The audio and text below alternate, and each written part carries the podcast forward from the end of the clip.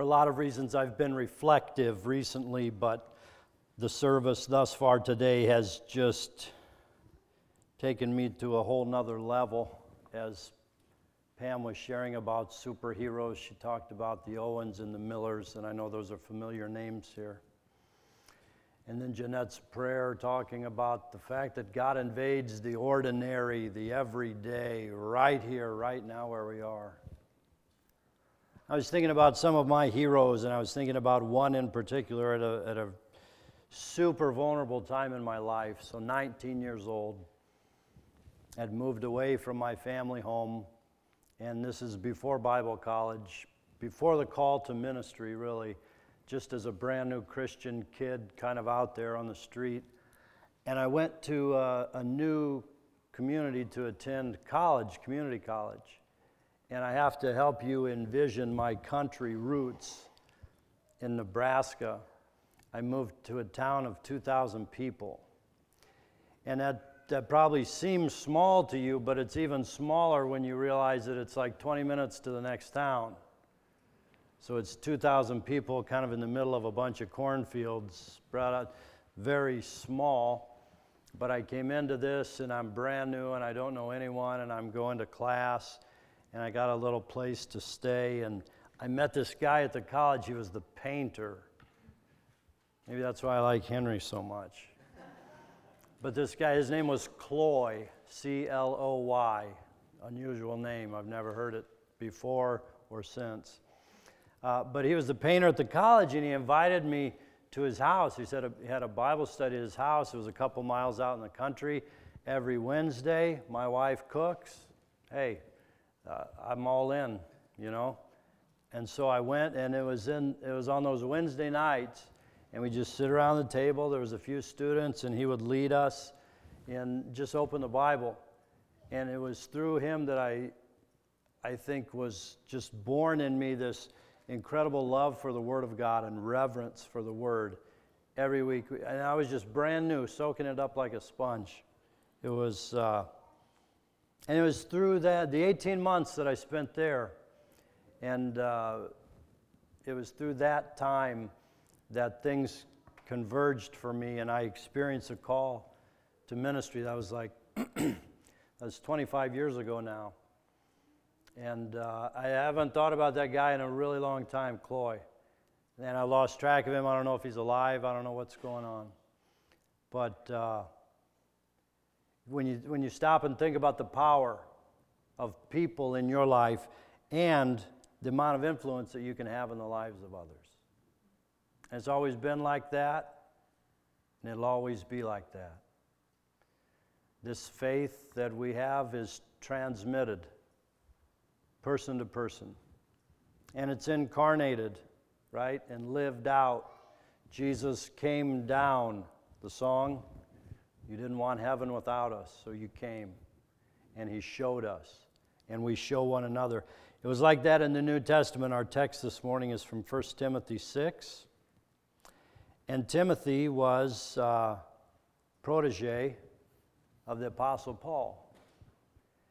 And he was, uh, he was a part of Paul's in crowd. And we know a little bit about Timothy. There's two letters in the New Testament 1 Timothy, 2 Timothy, Paul writing to him. And we know some about Timothy's uh, characteristics, about his personality. He was kind of shy and retiring, probably not unlike me at 19 years old. Maybe like some of you, need a little bit of a nudge in the way. And besides being timid by nature, some of us, we also have the uh, tendency to become complacent, don't we? Just get in that spot where we coast. Because we know the scripture says it's all by grace, right? It's all by grace, so I'm just going to sit back and let God do it. And let His grace take over and do what He needs to do. But we forget sometimes we need a little nudge because uh, certain things we need to do. And that's where our text leads us this morning, Paul to Timothy. 1 Timothy chapter 6 and verse 11. He says, As for you, man of God, and I just experienced that as a, as a thump in the chest. Paul says, As for you, man of God, shun all this. Well, we're going to have to back up to see what all this is, right? Just go to verse 10. It says, The love of money is the root of all kinds of evil. And in their eagerness to be rich, some have wandered away from the faith and pierced themselves with many pains. So, the first nudge that we need is of a financial nature. And this verse, 1 Timothy 6:10, is very often misquoted to say that money is the root of all evil. That's not what it says. Read it carefully. What does it say? The love of money is the root of all kinds of evil. Money's neutral, right? Social media is neutral. It's just a conduit. Anything that we think of or experience as evil, it's our attitude toward it. The love of money, Paul says, it's the root of all kinds of evil. So that means that disciples, followers of Jesus, ought to have a certain attitude toward finances. And we need to not be loving money. So, what does that mean for you? When you look through your checkbook register, or when you remember when you used to have a checkbook register, when you look through your online account transactions, what does it show you? What does it reveal? How do our finances reflect our priorities, or do they? So, the call here is to aligning our financial lives with our spiritual lives, avoiding the love of money. But really, what he's talking about in this whole uh, paragraph in chapter 6 that precedes our text is about these religious hucksters who thought that, uh, thought that the church and the gospel was a means toward a financial end, sort of a name it and claim it kind of game. Paul says to Timothy, not, not for you. This isn't a game. The first nudge that he needed was a financial one. Shun all of this. And he said, now, verse 11, still pursue. Pursue righteousness, godliness, faith, love, endurance, and gentleness. That's a lot. But it's a list of character assets. This is what he wants us to be about those who pursue righteousness, godliness, and faith, to pursue it, to pursue the Christian life, to follow hard after it, like Paul said in his letter to Philippians. Forgetting what's behind and straining toward what is ahead, I press on toward the prize. Pursue these virtues in life, which again implies a certain amount of activity. Not that we're just sitting back, praying, waiting for God to do His thing in us, but we're taking steps in the direction of character formation. That's what Paul's calling us to here in verse 11. And he frames it in verse 12 to fight the good fight. And you've heard that phrase. This is where it comes from. To fight the good fight of the faith, take hold of the eternal life to which you were called and for which you made the good confession in the presence of many witnesses. Paul is calling us forward. And we thought, as good Christian people, we weren't supposed to fight, right? You're supposed to relax and take it easy and not get too worked up about stuff. And what Paul's calling us to here is a, uh, a life of effort to embrace what God has called us to. It means that we have to take significant steps in our life, fight the good fight of faith. What does that mean for you? How do you conceive of the good fight? What does it mean in your life for good to overcome evil? We've, we've had the example of money, we've had the list of character values or virtues. What does that look like for you? What does it mean? What are you, what's making you tired? What's wearing you down?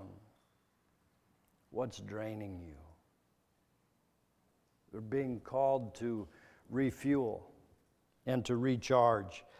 Fight the good fight of faith, taking hold of the eternal life to which you were called and for which you made the good confession. What is God inviting you to take hold of?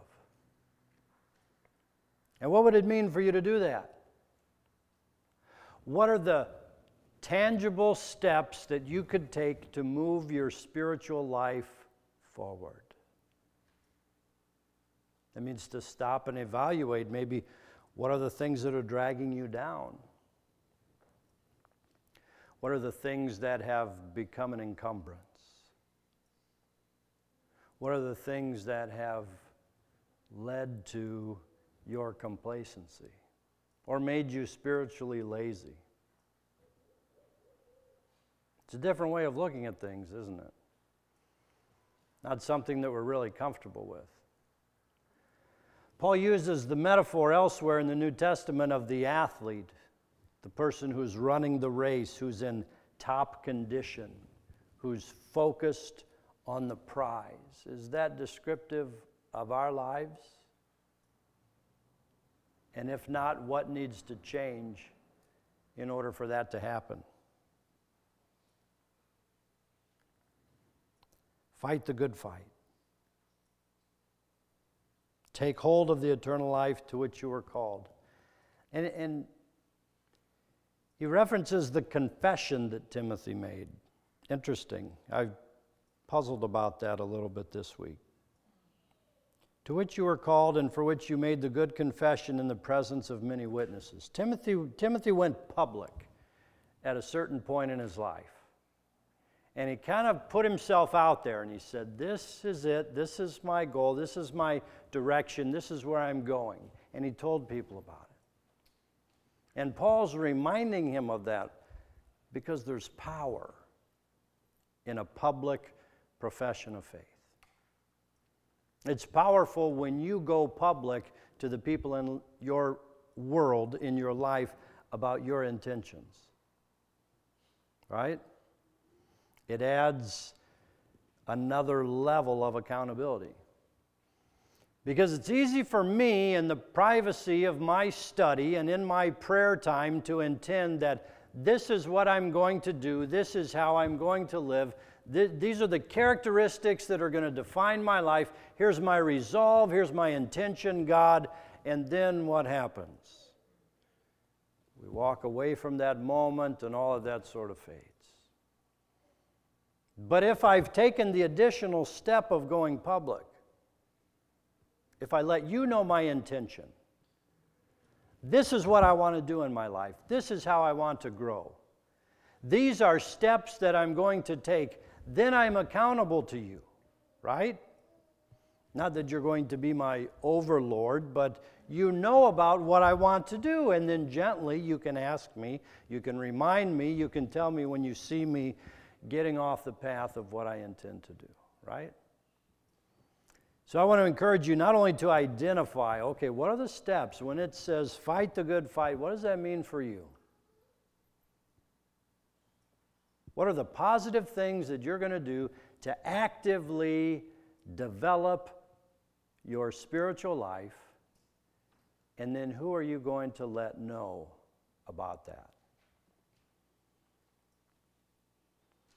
Paul frames it now as a challenge. Verse 13, he says, In the presence of God, who gives life to all things, and of Christ, Jesus, who in his testimony before Pontius Pilate made the good confession I charge you to keep the commandment without spot or blame until the manifestation of our Lord Jesus Christ. Paul is urging Timothy to live a remarkable life. And that's what I'm inviting you to consider this morning. Not an average life, not a life that would pass muster with most people, a life that would be respectable, a life that would sort of blend in with everyone else. But look, keep the commandment without spot, without blame. The invitation is to a life that's impeccable. We've kind of let go of that, haven't we? We don't think in terms of that standard. Extraordinary effort in order to live a life that's truly remarkable. I, would say that most of us have given up on that entirely. It's not even on our radar. What we think about is getting by. Christ has done it all. It's all of grace.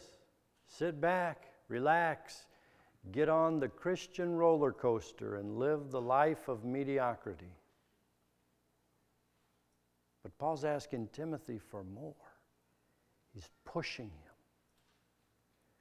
That's the role of a mentor in our lives and a coach, whether it's a peer or someone who's a little further down the road, somebody who nudges us toward perfection, someone who helps us keep our eyes on the prize, someone who encourages us, man, look, your life has sunken into mediocrity. And because I love you, I want to push you up out of there. That's what Paul is saying. It's alarming, I know.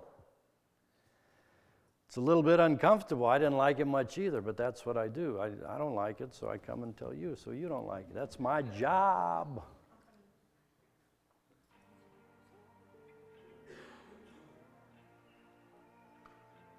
What have you settled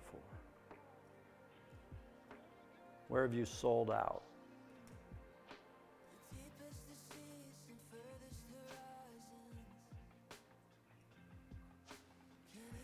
And what are the steps that you can take?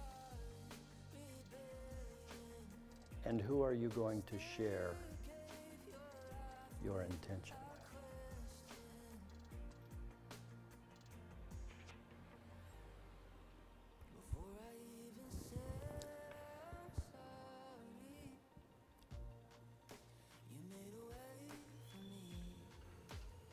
Heavenly Father, we're grateful for